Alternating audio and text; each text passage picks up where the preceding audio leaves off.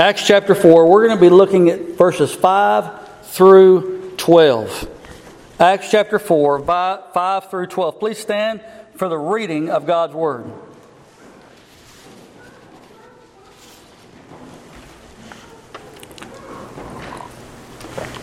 Acts 4, 5 through 12. Beginning in 5. There's going to be two parts to this sermon. I'm going to do the other part next week. But I'm going to set this up for uh, the first week here. We're going to do that this morning. So, look, beginning in verse 5, it says, On the next day, their rulers and elders and scribes gathered together in Jerusalem with Annas the high priest and Caiaphas and John and Alexander and all who were of the high priestly family. And when they had set them in the midst, they inquired, By what power or by what name did you do this? Then Peter, filled with the Holy Spirit, said to them, Rulers of the people and elders, if we are being examined today concerning a good deed done to a crippled man, by, by what means this man has been healed, let it be known to all of you and to all the people of Israel that by the name of Jesus Christ of Nazareth, whom you crucified, whom God raised from the dead, by him this man is standing before you well. This Jesus is the stone that was rejected by you, the builders, which has become the cornerstone. And there is salvation and no one else, for there is no other name under heaven given among men by which we must be saved. May God bless the reading of His Word. Let's pray. Father, we come to you today thanking you for the boldness and the resolute attitudes of Peter and John to stand before this council. And not to wimp out, Lord, but to, but to truly testify to who you are. Help us to have that same witness. Lord, in Jesus' name, amen. You may be seated.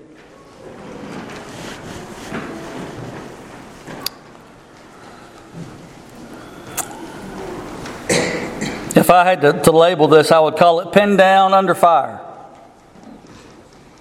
Pinned down under fire persecution. And will you stand in that day? Pinned down under fire persecution. And will you stand in that day?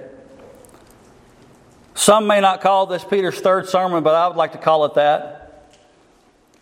It's very short, it's very to the point, very concise. It's, it, is, it is to a certain group. The first sermon he preached, 3,000 plus were saved. And the second sermon he preached, over 5,000 were saved. And here, when we see him speaking of Christ Jesus, we don't see any that repented, but rather rejected the truth of what he was saying. Can't win them all, can you? Just the truth. You just can't win them all. Verse 5, we're going to get right on through this because I want to I want to get to my point. My point is is will you stand? Will you stand in that day? We know that persecution is coming. We know that we know that it is beginning to get worse around the world. And so my question is will you stand in that day? We know what's happened to Christ, and we know what happened to the 11 of the apostles through history. John the Beloved outliving all of them and died of old age, but was still persecuted. Will you be able to stand pinned down under fire? Will you stand in that day? Verse 5, listen to what it says. On the next day, their rulers and elders and scribes, the three people, rulers and elders and scribes, gathered together in Jerusalem. Remember, they had already put them in jail. Peter and John, they had put them in jail because they did a good deed. What was the good deed? They healed a man. Even though it wasn't them, but the Lord working through them, they healed a man. So this was, this was to, to put them in jail because they did a good thing. By the way, you ever heard the term no good deed goes unpunished? Well, here we have that. They, they healed a man that was crippled. So they get thrown in jail for it. They gather. These are the mighty heads of church and state. They gather together to try to figure out what to do. Verse 6 it says, With Annas the high priest and Caiaphas and John and Alexander and all who were of the high priestly family. Those first two names you might remember from the trial of Christ Jesus. Anybody remember those names, Annas and Caiaphas? Yeah, same people. Same people. It's a different day. Same people. The religious gathered together, their minds came together, and they totally missed the whole point of what Peter and John had done. Yeah, they speak about the people praising the Lord later, but they missed the whole point. They think it has everything to do with the, with the miracle that was worked. When in all actuality, it had everything to do with the 5,000 souls that were saved. So they missed this altogether. It wasn't all about the lame man being, being healed. Sure, it was some, but it wasn't all about that. It was about the 5,000 that were being saved as a, re- as a result of that lame man being healed. They, they ignore that. And so they come together, all these wise people, all these intellectuals. And all they were worried about was their high position. And I can prove it. They were worried about their high positions in the temple among the people. They didn't want to lose that. If the religious were to take Christ for themselves, then that meant they would have to what? Believe the resurrection. If the religious were to take Christ for themselves, that meant that they would have to submit to the anointed one that they murdered. And they weren't coming down from their perch to do that. They'd have to admit that not only did they murder him and but that he rose again.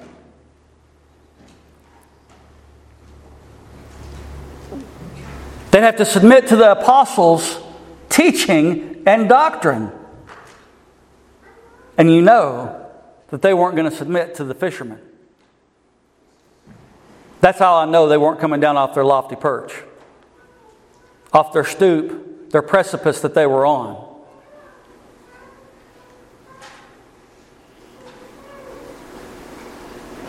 That wasn't about to happen because, see, if it was going to happen, then that meant they would have to lose everything.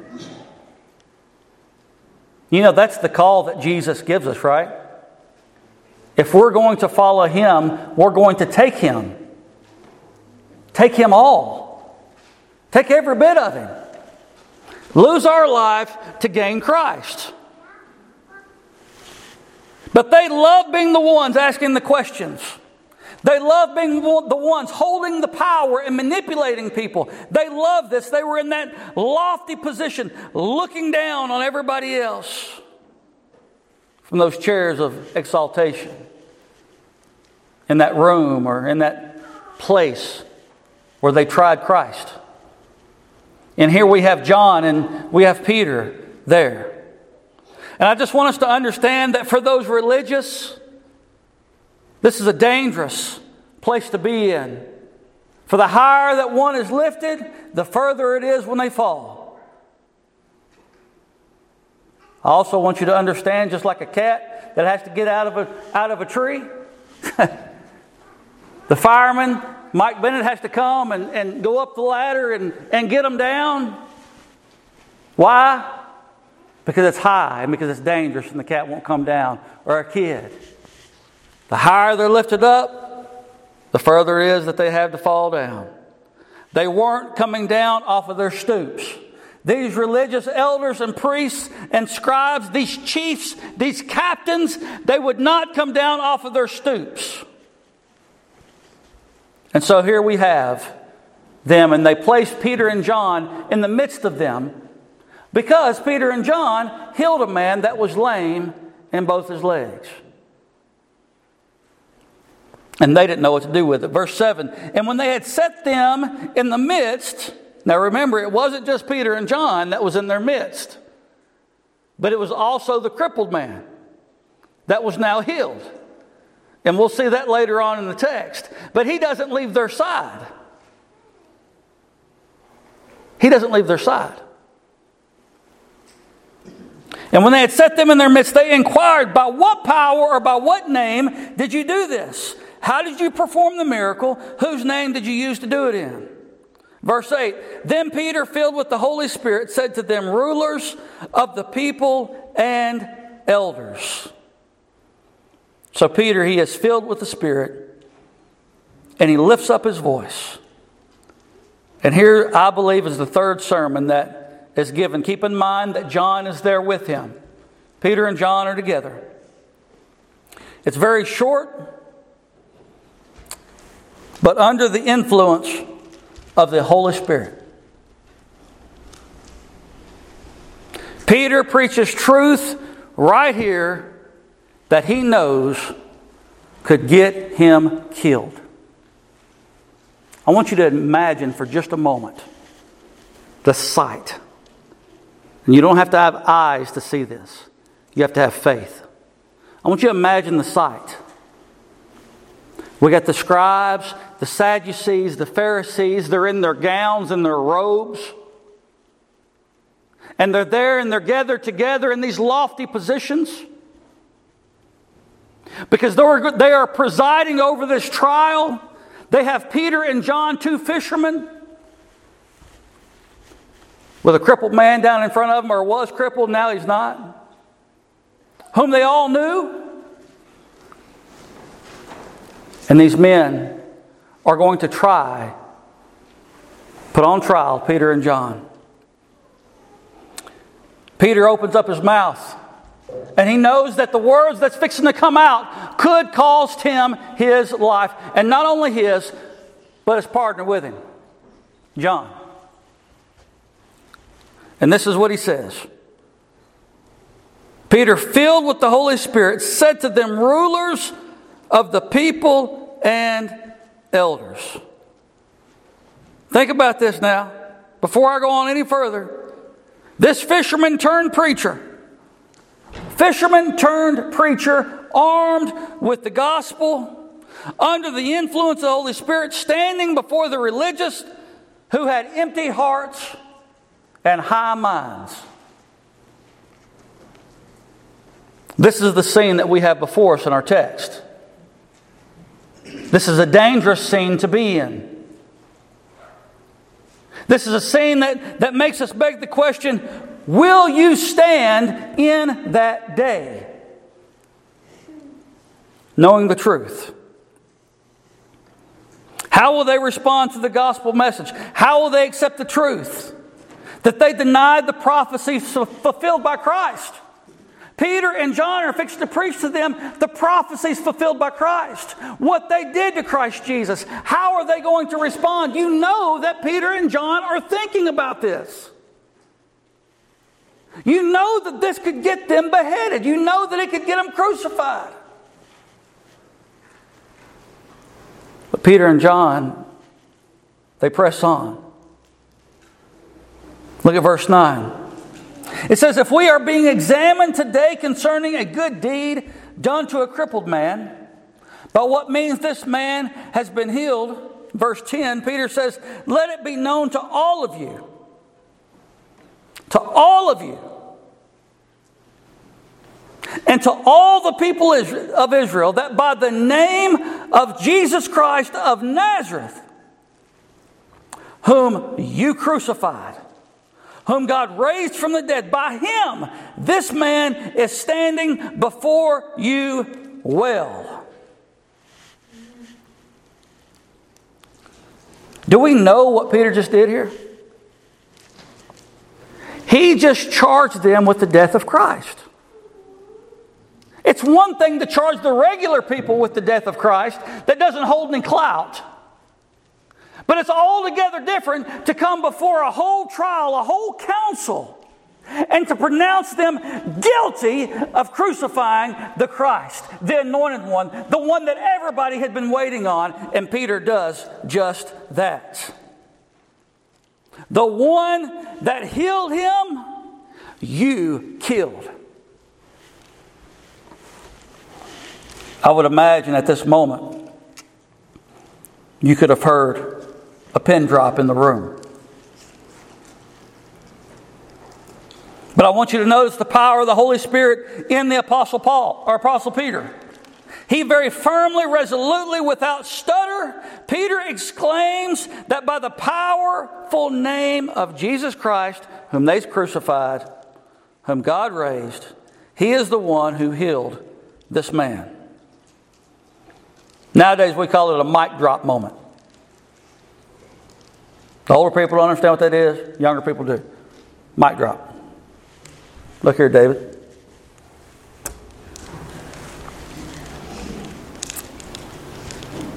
Mic drop. Everything stopped. Everything was quiet. You could have heard a mouse go across, across the concrete, a pin drop. Two apostles standing with a healed man who once begged at the beautiful gate. All three before the council. Remember, I want you to remember this, guys. The same people that tried Jesus now has John and Peter on trial. You pay attention to what I'm telling you. They have John and Peter on trial. So let's go back for just a moment while I set up verses 11 and 12. Let's go back just a moment to John chapter 18. And if you have your Bibles, turn with me there, please. John chapter 18, because I want us to be reminded, want us to be reminded of the consequences of following Christ. The consequences of following Christ. John chapter 18, beginning in 12, I want us to see what's taking place. We know that Jesus has been arrested. In this passage, beginning in 12, he'd been arrested and was brought in. Peter had just got, cut a man's ear off, and Jesus put it back on. And he's brought in, and he's, and he's arrested by, by these people, this band of soldiers. In verse 12, it says So the band of soldiers and their captain and the officers of the Jews arrested Jesus and bound him. Verse 13 First they led him to Annas. But wait a second, we got him mentioned in the text, don't we? So Peter and John were there when this happened. Peter and John saw this taking place. As a matter of fact, Peter denied three times what was taking place right in front of him because he was scared to death. Jesus, for he was the father in law, it says first and 13, first they led him to Annas, for he was the father in law of Caiaphas, who was the high priest that year. Verse 14, it was Caiaphas who had advised the Jews that it would be expedient that one man should die for the people. Simon Peter followed Jesus, and so did another disciple, talking about John. Since that disciple was known to the high priest, he entered with Jesus into the courtyard of the high priest. But Peter stood outside at the door, so the other disciple who was known to the high priest went out and spoke to the servant girl who kept watch at the door and brought Peter in. The servant girl at the door said to Peter, You also are not one of this man's disciples, are you? He said, I am not. Go on down there to 19. The high priest then questioned Jesus about his disciples and his, teach- and his teaching. Go over to verse 22 and listen to what it says. When he had said these things, one of the officers standing by struck Jesus with his hand, saying, Is that how you answer the high priest? And then in verse 24 it says, Annas then sent him bound to Caiaphas, the high priest. And then we see Peter deny him two more times. Same people, same place. They were following Jesus. The man that denied his Savior three times is now standing resolute in the same position as Christ was in. And we're going to see what happens. Listen to what it says in chapter 4 of Acts, Acts chapter 4.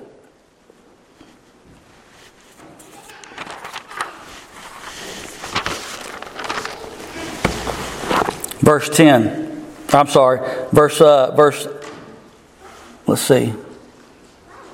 Yeah, verse 7. Go back to verse 7 in Acts chapter 4. And when they had set them in the midst, they inquired, By what power, by what name did you do this?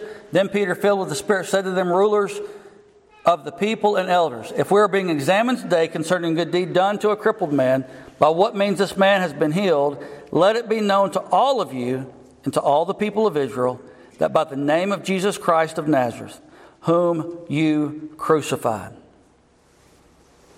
Peter and John are standing in the very same position that Christ was in before the same men, before the same officers, before the religious elite.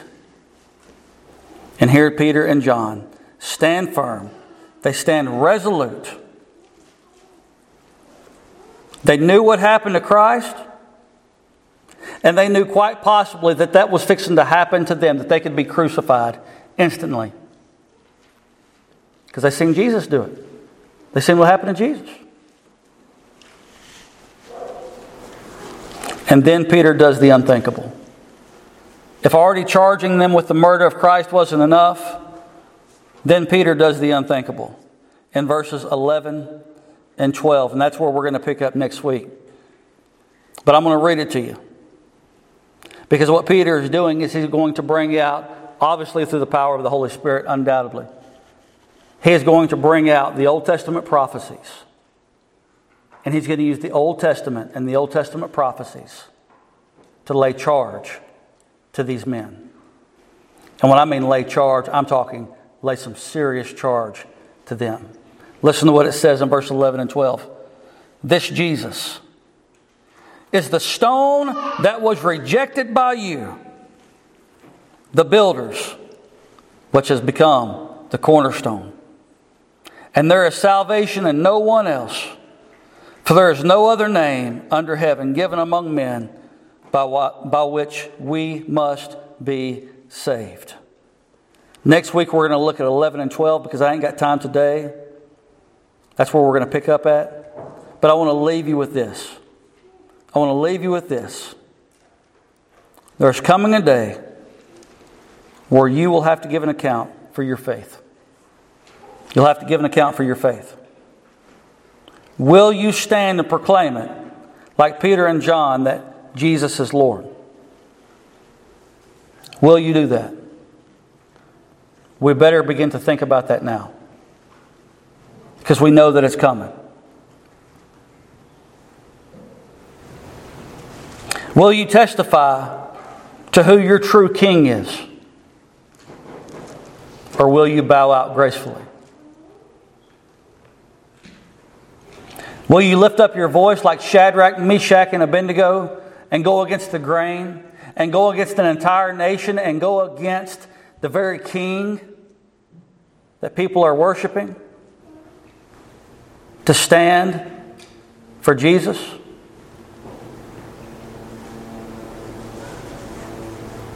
Will you pray to the Lord unashamedly, like Daniel?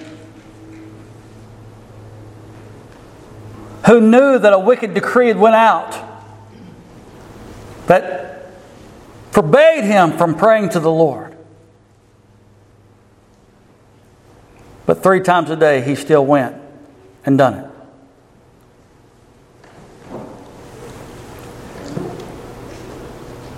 Will you go out and defy the giant Philistine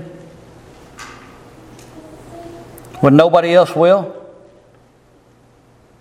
Knowing good and well that the Lord has already given us the victory through Jesus Christ? These are questions that we have to ask ourselves. Will you stand before the angry mob like Stephen did and preach Jesus and then pray for the angry mob as they stone you to death?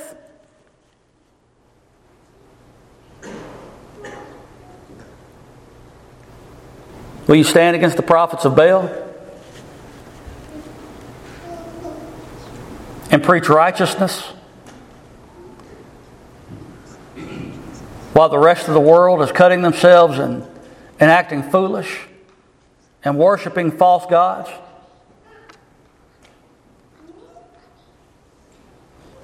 Guys, there comes a time that we have to stand for what we know to be right.